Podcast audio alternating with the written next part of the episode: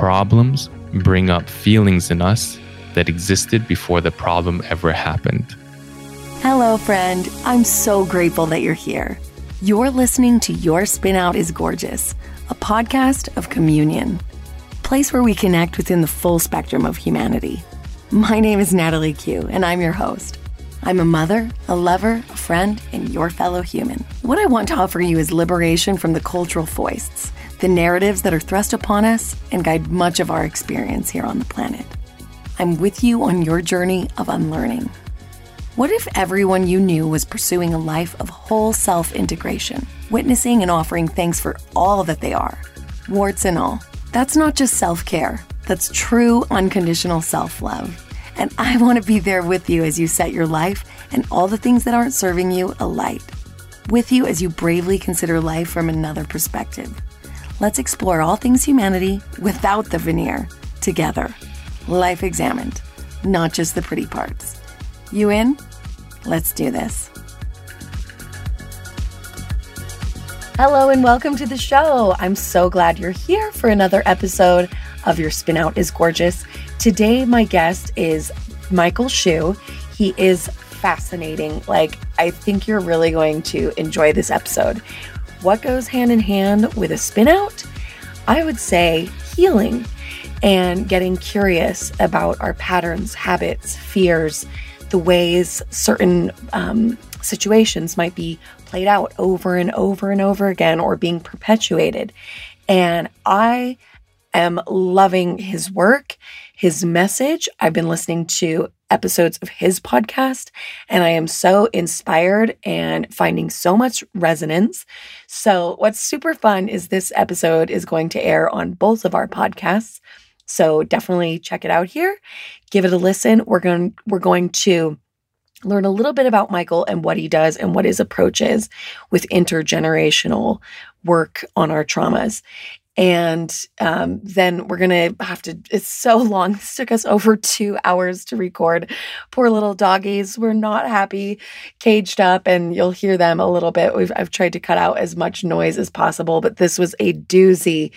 Um, and it it actually is extremely emotional and vulnerable for me to release this, but I think it's going to be so helpful. If I had encountered a podcast like this years ago, where someone would have pointed out to me that the things that I were ex- was experiencing might be someone else's narrative, trauma, wound, past, I think it would have been revolutionary for me. So, in the name of service, even though if you get to the end, you will know that my codependency is playing out and it needs to not. This is for me. I am learning. Um, just kidding.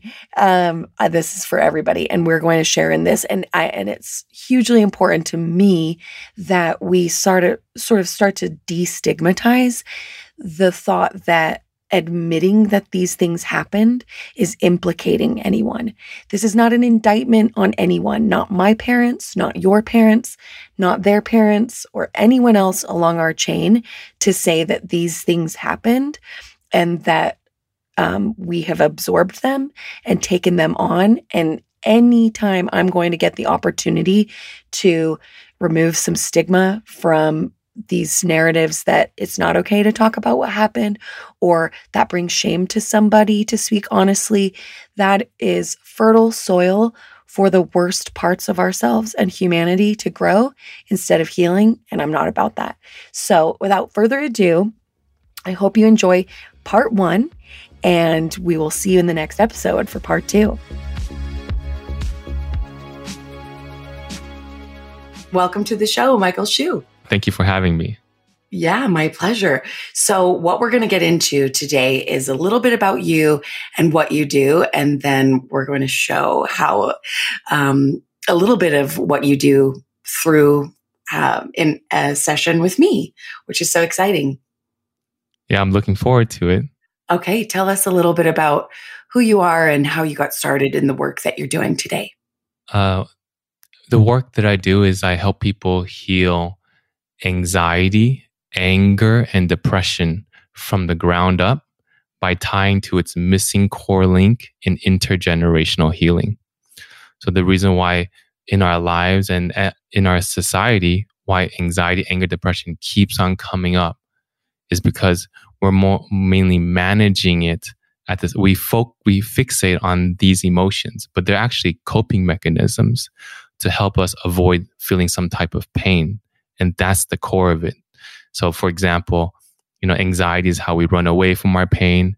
Anger is how we protect our pain and depression is how we numb our pain.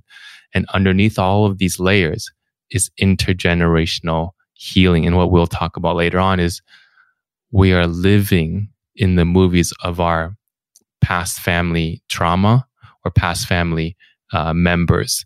But all of this stuff is hard to really understand without a without an example. Yeah, exactly. And so I, I remember hearing about this first time a few years ago and sort of being really skeptical about it. It just seems so crazy. But the more research that I've gone into about what our actual makeup is, what the actual science of this is, why that would even be, it's actually incredibly compelling, right? And I'd, I'd love for you to, for anyone who might be hearing this for the first time and is skeptical like yeah let's let's dive in. Let's help people understand um, and maybe even start to apply it into their own life like elicit some curiosity like wait a minute actually that starts to make a lot of sense as i apply that to my own life experience. Yes yes. So like they did this um, there's this really important study and it was uh, uh, shown in a book called It Didn't Start With You. And what they did is they took a group of male mice and they uh, exposed them to this cherry scent. And every time they did so, uh, they would give them electric shock. They did so many times that every time they gave them that cherry scent without the electric shock, they began to panic. And so what they did, they took the the sperm of these male mice, impregnated female mice that never had any exposure to them, and the offspring of these f- female mice, when they were exposed to that cherry scent, they also panicked without the electric shock, even though they had no exposure to the father. And then the offspring of this offspring, that's the third generation, when they were exposed to this cherry scent, they also panicked. And wow. so that's uh, that, that it's just a scientific study, so I don't want people to take it like literally because mm-hmm. there's a little there's a strong emotional component and something we'll uh, share later on. I mean just just to give a little tidbit because like examples help so much. Um, you know right now i have a five month old newborn and 10 days before he was born until he was two months old i had horrifying um, terrifying insomnia. I would sleep for three or four hours a day and i'd be waking up because i had to change a diaper or because I need to go to the restroom. And immediately I feared I would not be able to go back to sleep. And mm. it, there was um, there was pretty much always the case. And I and I feared if this keeps on going on, my worst fear was that I'm gonna die. And so that was something I carried on until two months because my son was born in the Czech Republic because that's where uh, my wife has health care due to her citizenship. And after when he was two months, old. We came back to the US. My parents picked me up at the airport. We had dinner uh, together all uh, at that same night. And then we were sharing stories how me and my wife raised our newborn son and how my parents raised me as a newborn. And I found out for the first time ever that my mother never took care of me throughout the night because she was scared if she was woken up by me, she would not she would not be able to go back to sleep. And she's a person for her whole life has been a, obsessed with, with the fear of death, but she avoids it by fixating on health and safety. It is like I can't have a conversation, even till this day, I can't have a conversation with her without her interjecting that fear. And, you know, like there's news about coronavirus going on, but like she takes it to the other level. You know, she'll just, she won't, she cannot, I can't have one conversation with her. Um, I saw her this has happened just last night. I don't know. I feel bad kind of sharing this. Mm-hmm. Uh, but um, so my dad was washing the dishes and he wasn't washing it correctly, you know, like uh, the ways that she wanted to. And I'm holding, you know, my grandchild, I'm walking from behind. They don't see me. And then because he's not washing it the way that she wants, she slaps him on the face, but not a whole hand, but like like a partial. Mm-hmm. And I can tell my dad was uh, really disappointed and hurt by it, but he loves her so much that he just didn't say anything.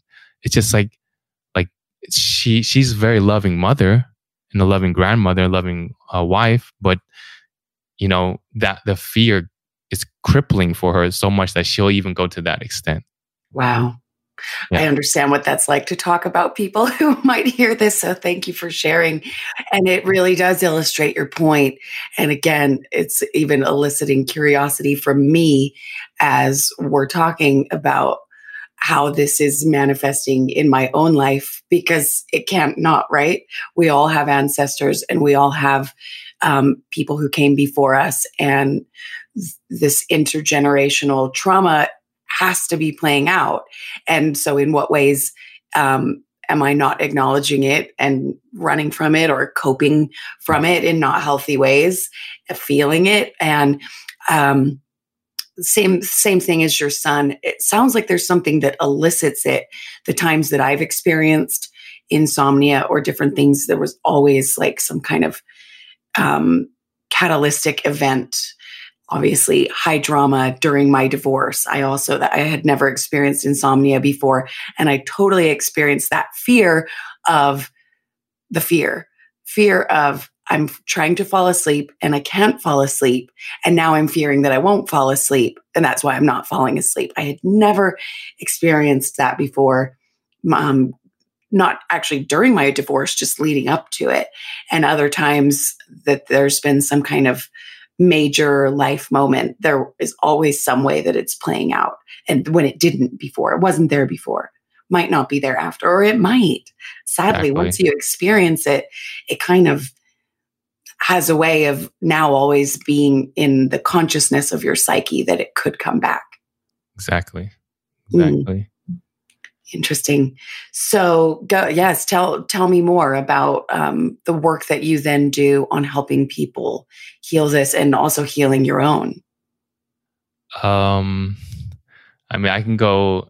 I mean, the, the, there's a deeper layer to this, like my mother's fear of death, and then what was amazing was that I felt her pain, her fear, and her trauma as a newborn, and then repeated that same pain and trauma 39 years later when my when I had my own newborn. And then uh. knowing this helped me begin to sleep better. But this was just one layer. There's a layer underneath this because why does my mom fear death so much? Because she lives in a nice neighborhood, but she uh, bars up the windows, has an alarm system, a surveillance system. And in her bedroom, she has a door lock, a chain lock, and she puts a chair against the door handle. So this is very like it's very it's like it's almost an she's addicted to this fear and she cannot live without it. Her coping mechanism is to fixate on health and safety to avoid the fear of death. But where does that fear of death come from? In short, you know, because I do want to focus on like talking, you know, applying the process onto you. Mm-hmm. Um, is an intergenerational trauma or phenomenon of pe- of of people being abandoned. So that fear of death is if I die, then I don't exist because there's no, you literally have no existence if you die. And so, but then I will, the mind, the thinking mind will gravitate to that fear, will make something up because you're holding on to something that doesn't belong to you. No matter how you try to, how much I try to fix this feeling like I don't exist, I'm abandoned, but didn't happen to me. So it doesn't make sense. So I have to, so me and my mother have to create this fear because it's the only way to make sense of it. So something that, because it just doesn't belong to us. And something like, just, uh, just a quick story is that my mother, my grandmother, when she, on my, my, my, mo- my mother's mother, when she was five years old, uh, she was um, her father divorced her my grandma's mother, and then so my grandma's mother was pretty much outcasted and had to live a life of poverty. So this my grandmother's father remarried and that stepmother did not want my grandmother as part of the family because it would legitimize her existence. She doesn't want to be known as a stepmother or the second wife. So my grandmother wasn't raised by her um, by her father and the stepmother. Was, she was raised by her grandparents. But this is World War II in communist China, and she's fleeing for her life. She's fleeing away from death, violence, and murder.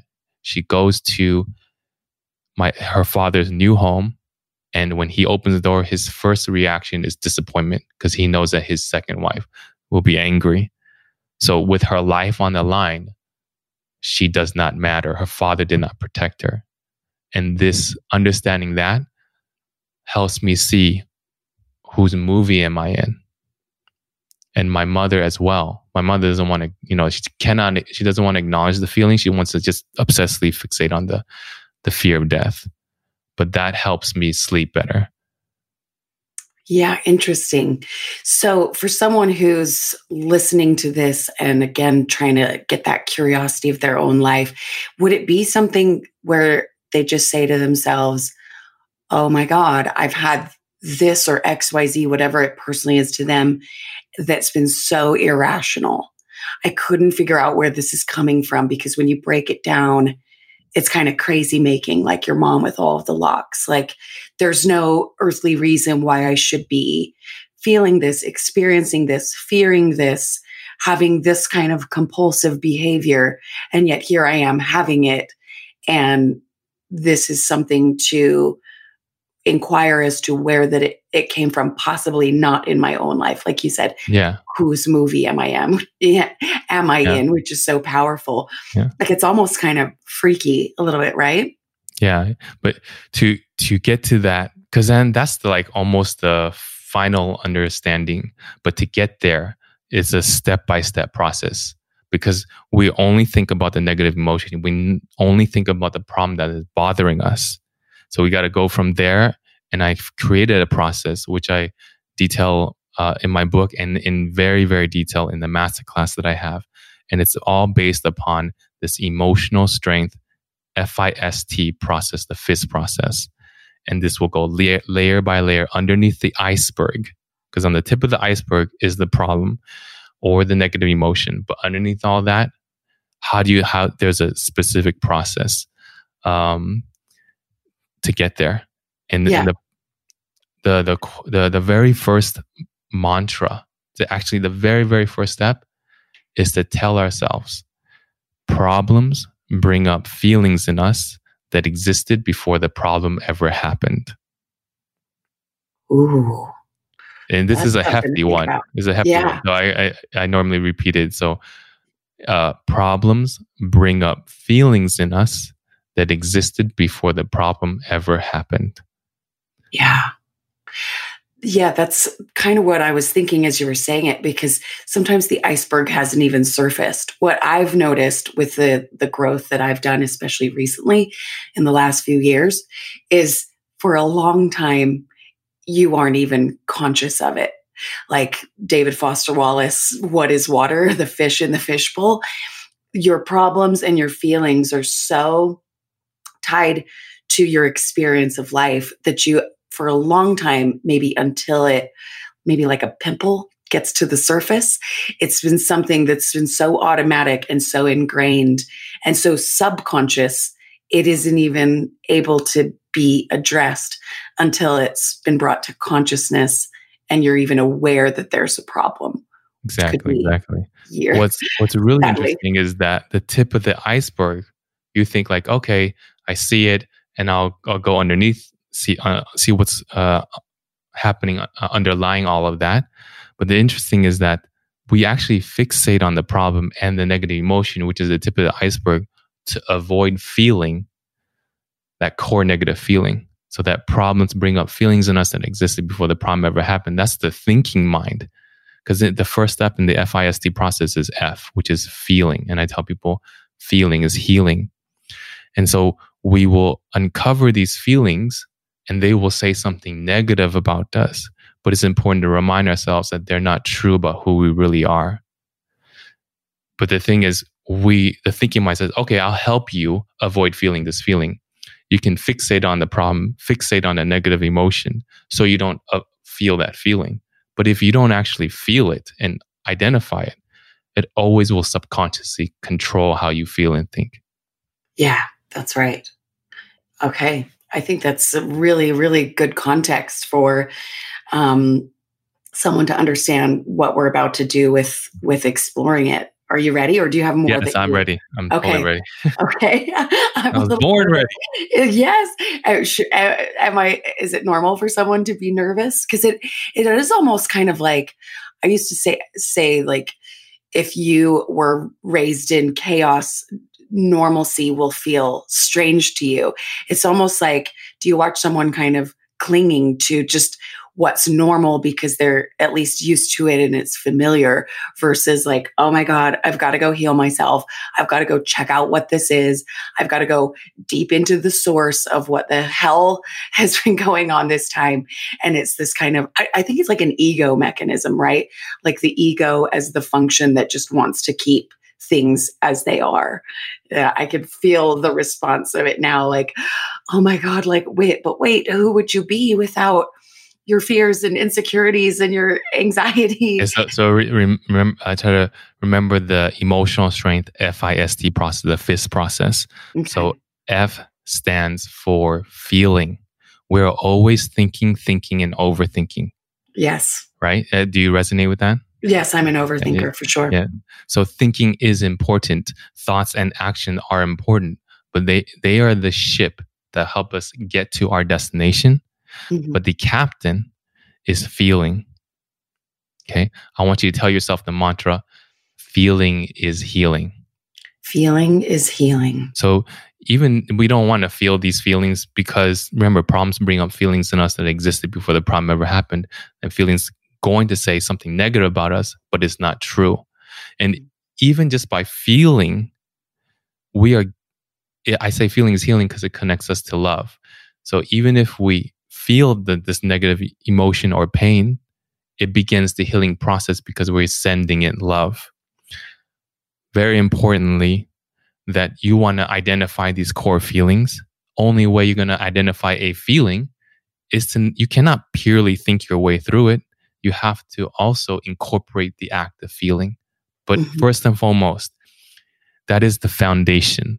Feeling, the act of feeling creates a foundation for all other levels of healing and awareness to be possible. So it's just setting a foundation. It's not the end all be all, but it's just very important because if we're only thinking in our headspace, we're end, we're going to end up in a downward spiral. We're going to go in on a path in the very opposite direction that we want to go to. Hmm Okay. I will remember. Feeling is healing. and I actually don't feel it anymore. I just, I really do think it was that. That's my program. And it's, that's just such a normal thing for me to be nervous or kind of scared of something new. And I'll push through it, but I don't know. Now I feel calm. I feel great. Good, good, good. All right. So tell me, what do you like to focus on for today, and how are you feeling? having having said that, we will apply the the this emotional uh, this process and emotional toolkit to help you get to the root of all your you know negative emotions, feelings, and problems. But I don't want you to feel fixated by, I mean, restricted by it. So at any time you want to say something outside of it, feel free to do so. okay. Thank you. Okay. so how do I feel like, or what's my core issue right now? And what what would you like to focus on for today, and how are you feeling? Yeah, the release of this podcast, which is new, has elicited, I think, a fear response um, that was something that I had been feeling for a number of years because I wanted to do something like this and go forward and write a book and have conversations and tell my story. But there was some underlying fear, I think, of abandonment about that.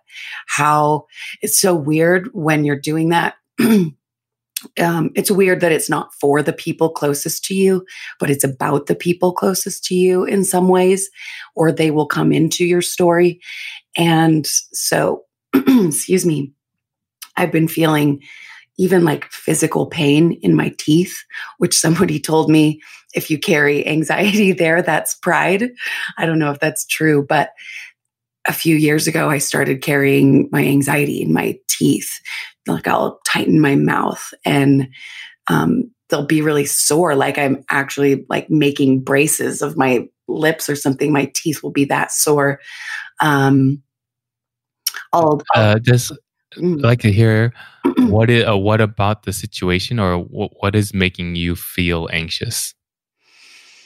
I think when you produce something that's really close to you, that it really um, intertwines with you, who you actually are, what you've actually experienced and done and felt, I think you feel really, really vulnerable. And I think there's, um, yeah, certainly, I, I I am at the risk of losing my family to be myself. Um, some context, like I, I am a very different person within my family. My family's all active Mormon. My dad just got released as bishop. My I have four sisters and their husbands, they're all married. They're all in the church. And there's certain things that I have to say that aren't very flattering to the church that I came from. And that's really hard. That's a really hard thing to do to stand up and say, mm, well, this is my story anyway. And this podcast isn't all about me, but it it does at times involve me or my story. And it's a platform for different books that I'm reading that will be even more open about me and my story. And I think that would be really normal, but there's obviously some way that it's really personal to me. Yeah. I guess like revealing myself. Got it. Got it. Got it. Mm-hmm. So I do want to um, first identify the emotions that you experience. So there are three main negative emotions that we experience, and they have they have a lot of subcategories. So number one is anxiety, worry, or fear. The second one is anger or frustration.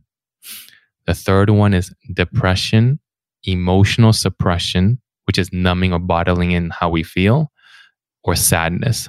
So, out of these three, which ones do you experience? I think emotional suppression, which is hard to admit. I and I try to be honest with myself and go like, what is it? What I don't. I'm not totally sure.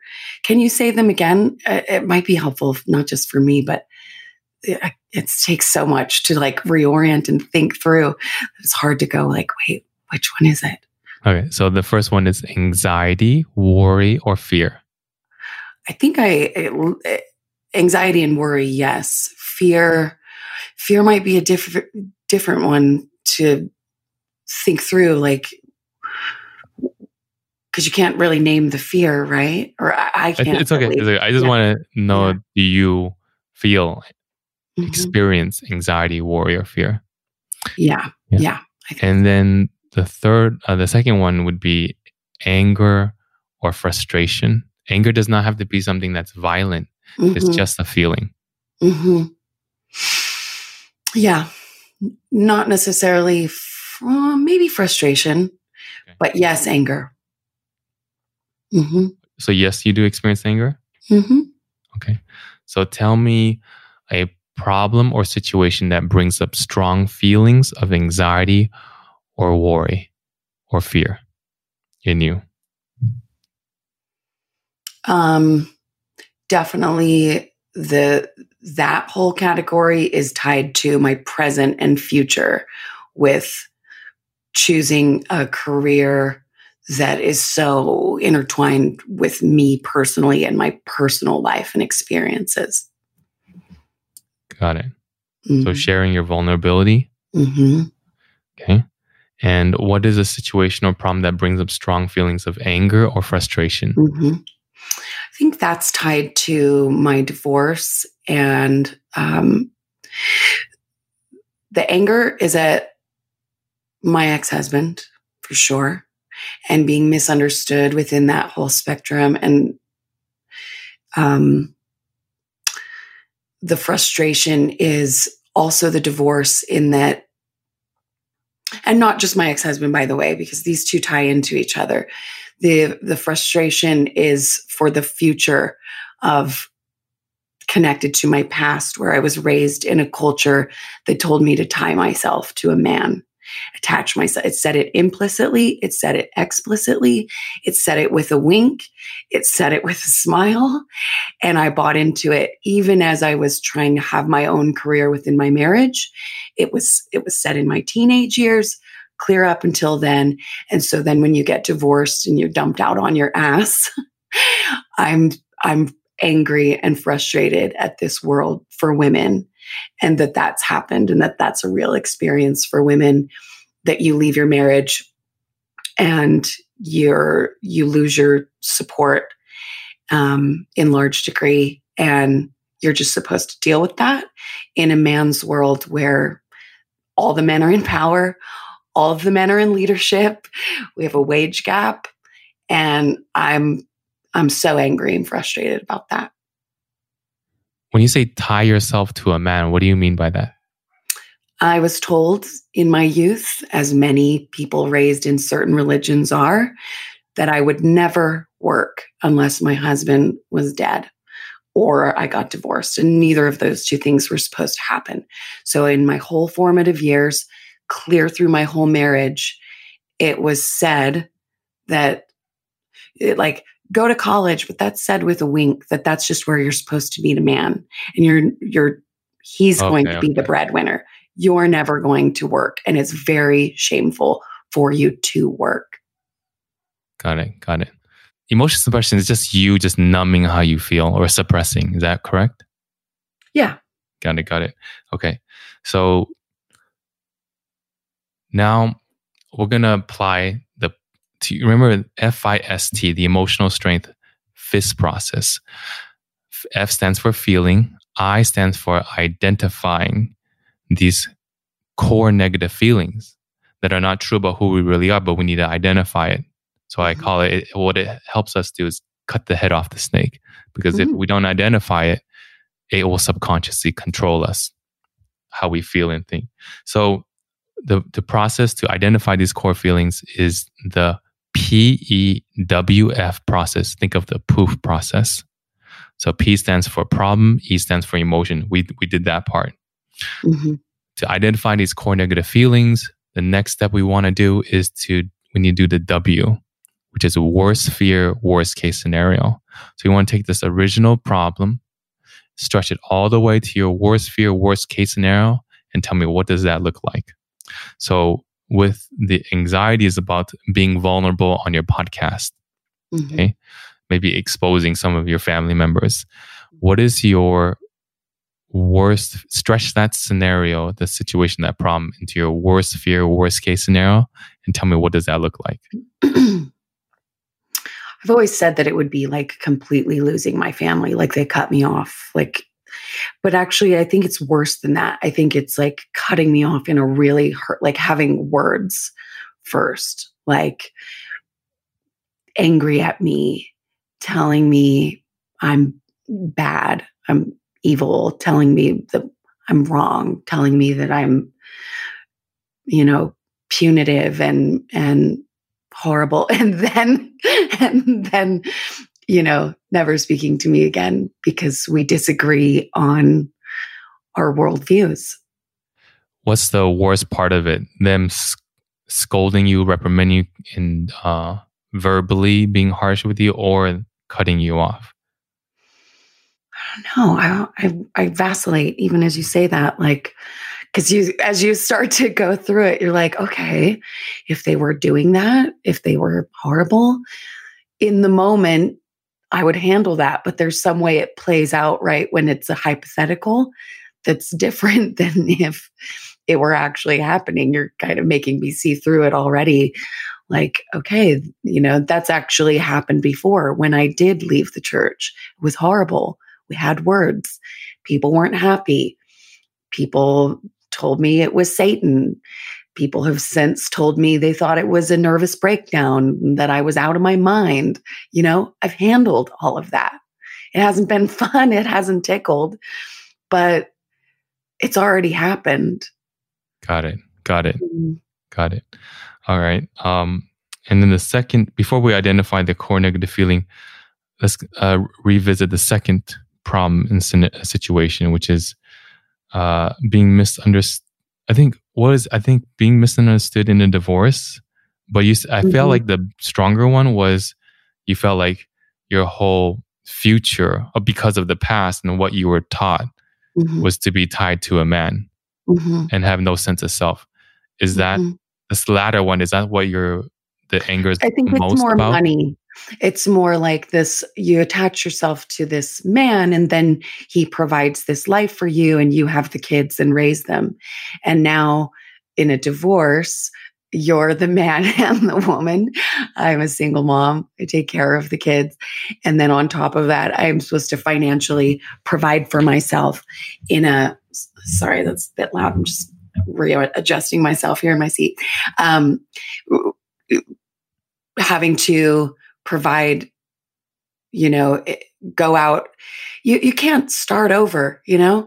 This happened when I was about 30. So you don't go back and get an internship and, and just start over. Those are for people who are 21 and just graduating from college or 18 and just leaving high school off on their own. You can't sort of go back and start over. So, you know, I had this extremely affluent marriage. My kids were in private school. I lived in a penthouse. I lived in a house with a pool, with a tennis court, with a pond in the middle. One of my homes had a floor to ceiling tile mosaic of Napoleon, you know. Now I live in a dumpy little apartment community where your dreams go to die. And I'm actually fine with that. I'm happier. And, you know, I'll I'll discuss that in future podcasts what an identity crisis after the loss of money looks like. But I'm sure I get, it w- I would be stupid to admit that I don't have money fears and money shame. Um, of like running out of money or how am I going to put this all together in the collapse of this crazy thing. I think this might happen to some women. Some women might have been admonished to go get their education and go have a career. So the divorce is hard and I don't want to take anything away from them, but they have their careers in that divorce. There are then a number of women, and I don't think I'm alone in this. I think this will resonate with a lot of women who were told to do this. And in the collapse of their divorce, they are completely left high and dry. And it was bad advice. And they followed it and they lived like that. And it was great for a while. And now, when they're on their own with a little bit of child support that kind of does nothing, you know, I'm grateful for it. I at least do have it. I don't want to minimize that. It's a little bit, it's about a little bit under what my rent costs. And then the rest is up to me for my whole life to put together after following a man around for his with his career around the world that whole time. So of course I would have um, big fears around not only the money and the career, but like who am I in this professional world that I never was meant to be in and that does not welcome me. So, fear of who am I? Mm. And also fear of, um, you said having no money. Mm. Is that is that a strong fear now? I think when I listen to podcasts and people are talking about that, it's really common for women to think of money as a lake, where men think of it as a river that it's flowing and it comes and goes. I think I'm better than most if that's true because I do think of it as a river that it flows in and it flows out and I like to give what I get I like to give big tips and feel like oh well that will return to me like a, I I think I've got some parts of it right. And then other parts of it, they're maybe I don't know what they are. Again, maybe they're subconscious. Maybe, maybe they're there and I don't want to face them. I don't, I don't know exactly what it is, but it has to be there. Okay. Got it. Got it. So now I feel like we're ready to go to the F in the poof process. F stands for feeling about the self. You want to imagine if your worst fear, worst case scenario came true, how would it make you feel about who you are? And there are three common feelings that come up. I call them F, W, P. Remember, they're going to say something really negative about us, but they're not true. We just, we have to identify it so it doesn't control us subconsciously. Now, F stands for failure or failing others. W stands for worthless, and this comes in many different forms. Worthless, as in, I don't matter, I don't exist, I'm alone, people don't care about me, I'm disrespected, I'm an outcast, I'm abandoned. The third one is P, which is powerless. This comes in two different forms, but they're highly related with each other. Now, P, um, I mean, now powerless comes in feeling immensely responsible for others. I call it powerless as a fixer because when the truth is, when we feel responsible for others, we cannot use our personal key to drive the vehicle of life for another. So mm-hmm. we're kind trying to be in control of something that is out of our control. And the second part of powerlessness is just needing to be in control. And when we're not in control, we can freak out. So, but then only the creator is in control, or, or however you want to call it, God, love, or universe. So, um, out of so if your worst fear came true, let's say the first thing about anxiety is that when you're vulnerable on your podcast, you will expose people, and then they will reprimand you, and then cut you off or kick you out mm-hmm. of their life. Um, how would that make you feel? The FWP and why? Because these are these feelings are just general guidelines. You want to be specific. How would it make me feel? Yes. How would it make hmm. you feel the FWP and why? Failure, worthless, or powerless? In again, in a hypothetical, I'm probably playing all of that out. When I really think about it, and you're right, I, I wouldn't be in control of it, but I've been trying to control it. And so if it really happened, you know that you always deal with it, you know? But play, it's playing out probably powerless, pow, powerlessness. Powerless because? Oh, you couldn't prevent the worst, mm-hmm. uh, worst case scenario from happening. Mm-hmm. Mm-hmm. Exactly. Would you also feel a sense of, because like a, wor- a worthlessness in the sense of being outcasted, abandoned, and also being reprimanded is like somebody's mm-hmm. disrespecting you, mistreating you. Mm-hmm. Correct. Yeah, all of, all of those really. Got it. Got it. Would you feel a fail a sense of failing them, letting them down? I'm just. I'm not saying this is mm-hmm. the case for you. No, just, no. I just want to see. Uh, I want to make sure I'm uncovering all the feelings. Yeah, I don't think so because it's been ten years now since I left, and people who are interested in these topics or it resonates with them in any way are so supportive. And I have a great support system and amazing people who've been part of my journey who cheer me on and talk about how important this work is, which it is. It's just in the face of other people who believe it.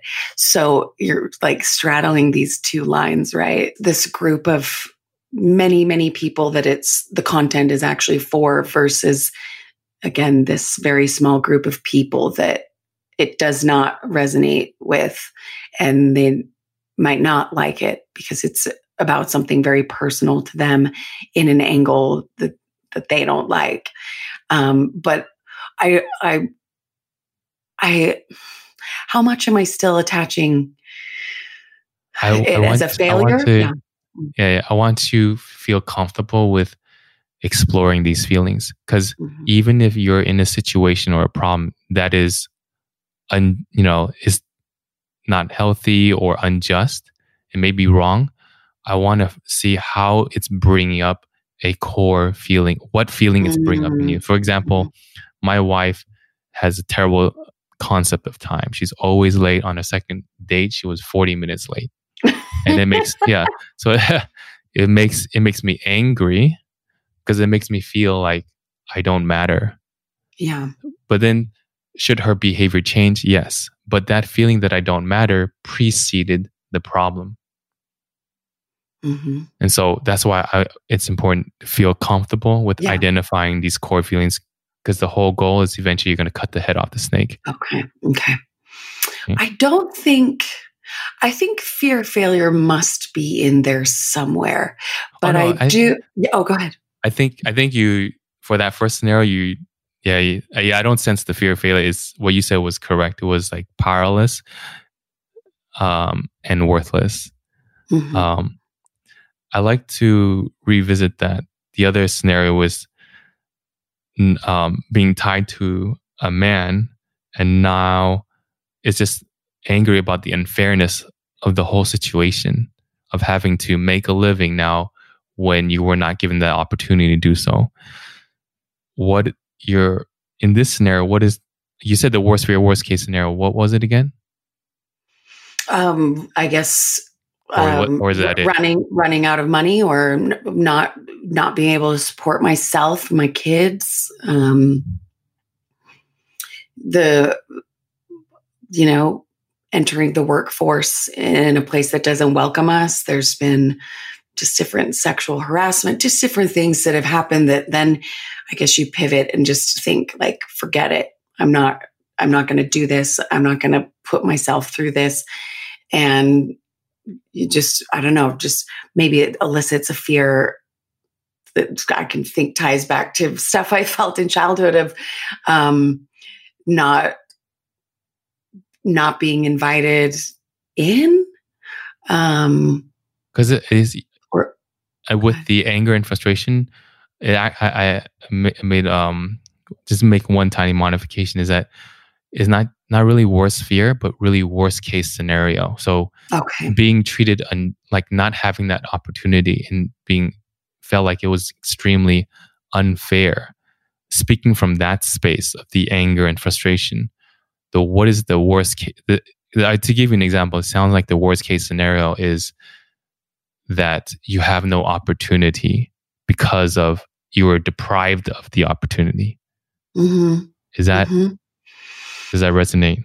Yeah, it resonates partially. I'm going to see how I could like slightly pivot it to pinpoint it a little bit more exactly. Um, frustration that the world is not welcoming of women or people like me. It's not a safe place for us. I'm frustrated about that. I'm. Mm-hmm.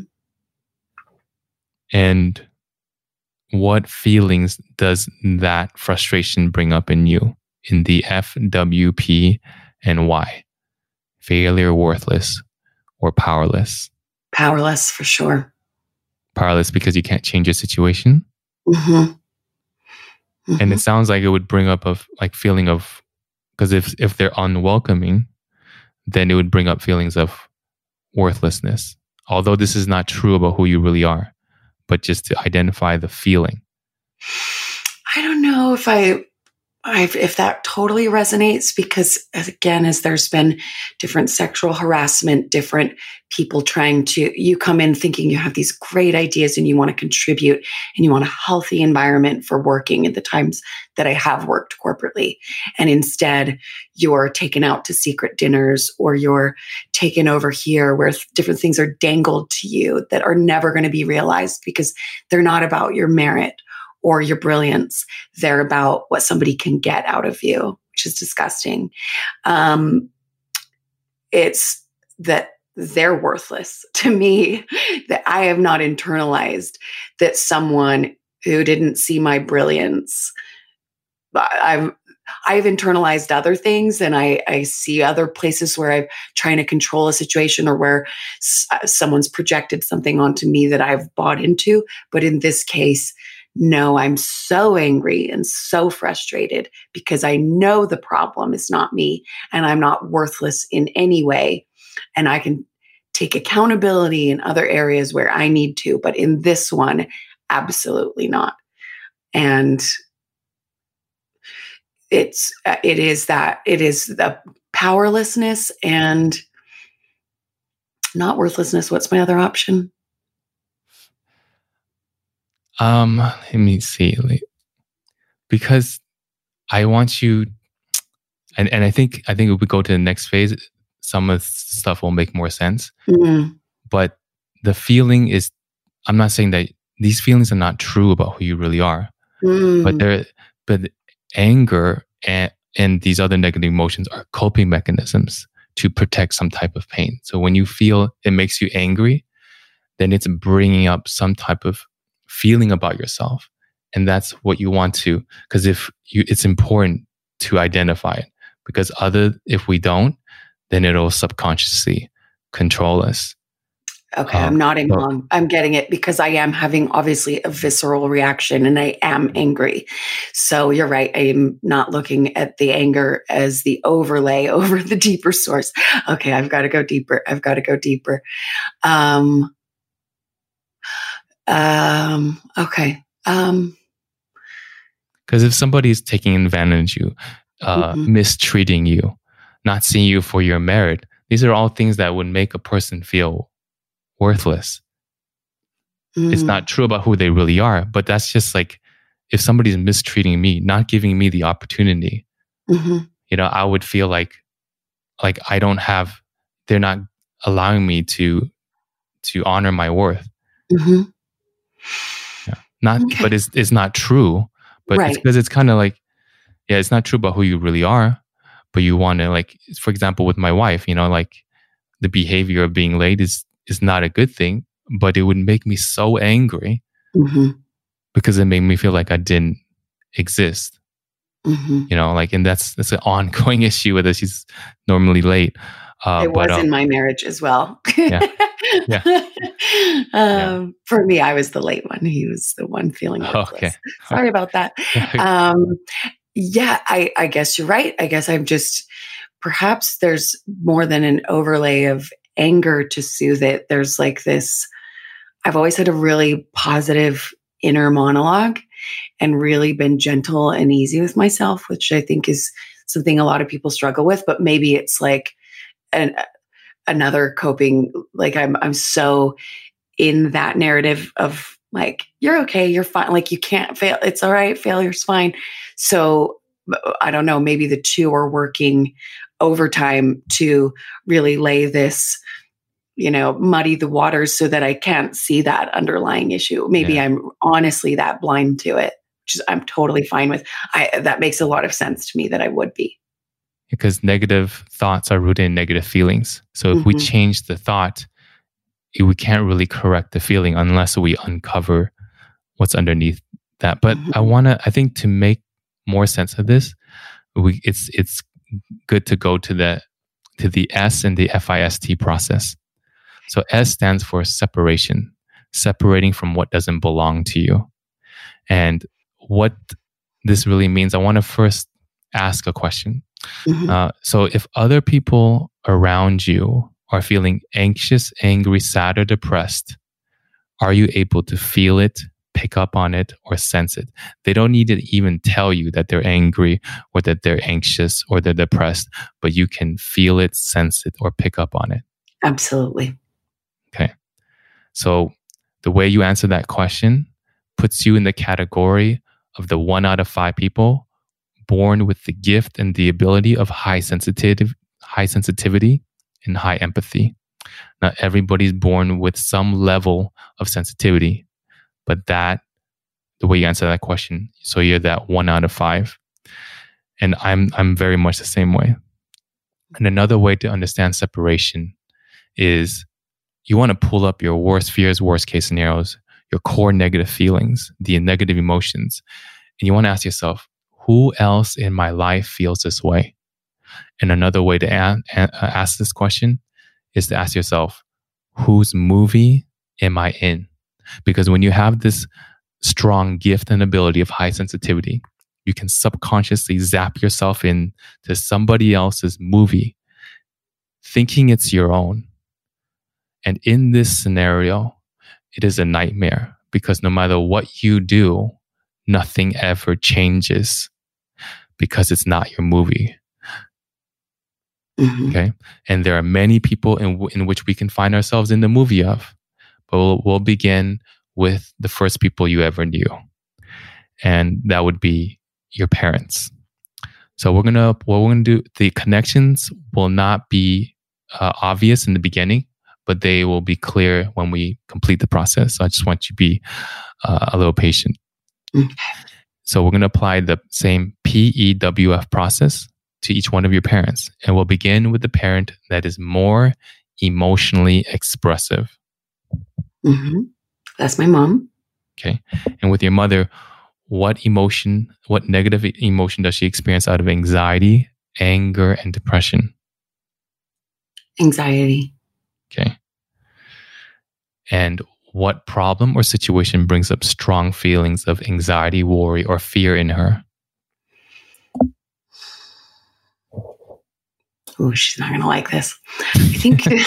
I think the church, I tried to tell her this once before when I first left. The church is a manufacturer of fear that they then solve and around and around the loop goes. So I know, I don't know if she does anymore, but she in my childhood had great fears of not getting into heaven that were visceral. Like, and it, I think it was a worthiness thing. It was playing out and, and the church itself majorly foists um, worthiness fears on people. For example, I was not allowed to go into my youngest sister's wedding because she got married in the temple because there's a worthiness involved with seeing two people in love wanting to join their lives together. If you haven't paid your money and if you haven't done XYZ, you're labeled as unworthy. And there's all kinds of ways you can always be labeled unworthy within this church. And so for me, um, I think there's already, she was in my childhood single family income, lots of kids, got married a lot of young. So, of course, there was a lot of money fears because she was very open about that. But in addition, there were a lot of fears playing out about different things that, in my mind, the church incites onto them, like unworthy. So not not, not getting not getting into heaven. Absolutely. Okay. And then she said she had money fears because she was a single parent. She wasn't a single parent. She was, it was a single family income because again, the woman is shamed to work. So my dad at times worked three jobs, but they got married young, as is extremely common within this culture, had kids extremely young, because especially at that time, birth control was very taboo. So, um, all, all but one child was unplanned. So get married in the middle of college, have to drop out of college, then um, get get have kids immediately. They, my my daughter, uh, my sister was born, I think nine or ten months after their wedding when they were twenty one when they got married, as was I, um, as virgins, and then um, yeah, I was born um, 17 months later, as I said, with health problems. So there was a lot of fears all the time playing out around making it, right? I guess making it in this earthly realm, not running out of money, and making it to heaven. Let's identify your mother's core negative feelings. So, if her worst fear came true, that she did not go to heaven, how would it make her feel the FWP and why? Failure, I guess. Oh, like she didn't good, do a good enough job to get into heaven? Yeah, I guess worthless too, though. And because she was worthless, heaven, so she failed. Yeah. And without going to heaven, you don't have eternal life. You would be com- eternally dead. Mm-hmm. Okay. And with your um, father, does he have any uh, emotions of anxiety, anger, or depression? I don't think so. I don't know. He's always been a lot more reserved. Um, and he's he, he's not he's never ever had anger issues in in my whole growing up you know he i can think of less than 10 times less than maybe even five times good, good. he really was angry um anxiety or depression probably if there's anything, either one of those, but just bouts. He's a pretty, um, pr- really reasonable. Got it. So he doesn't really have feelings of anxiety, worry, or fear. I'm sure he does, like we all do, but I'm there's would be nothing that as Does he jump- suppress everything? I think so. I think that's his coping mechanism for sure. He's he was a an EMT as well, so first responder.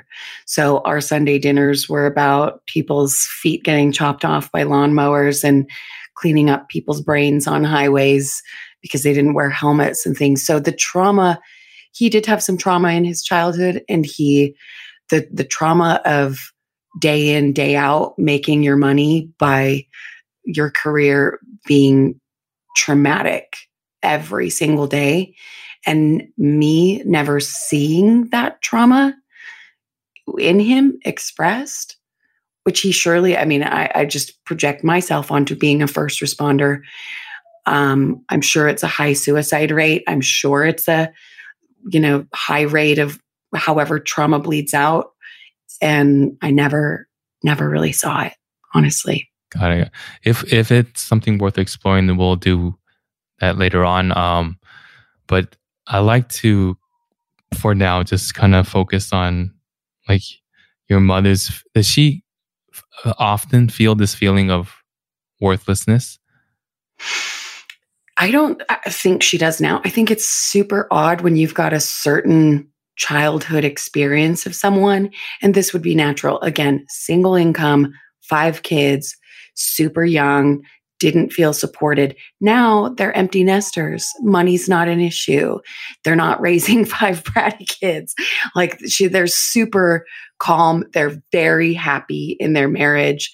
And so she's a very different person now but as at the time that you know i'm in my formative years with her yes she was stressed she was fearful she was um, i know she had worthlessness feelings. She didn't i think she didn't feel worthy of my dad.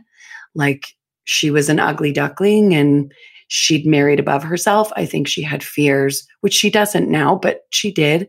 And she was open about those fears in my childhood and fears of um, lots of fears of not being good enough in a lot of ways. She was very very open about those in our childhood Oh, she was very open about not feeling good enough. hmm What would what would she say? um, she she felt ugly even though she's really beautiful.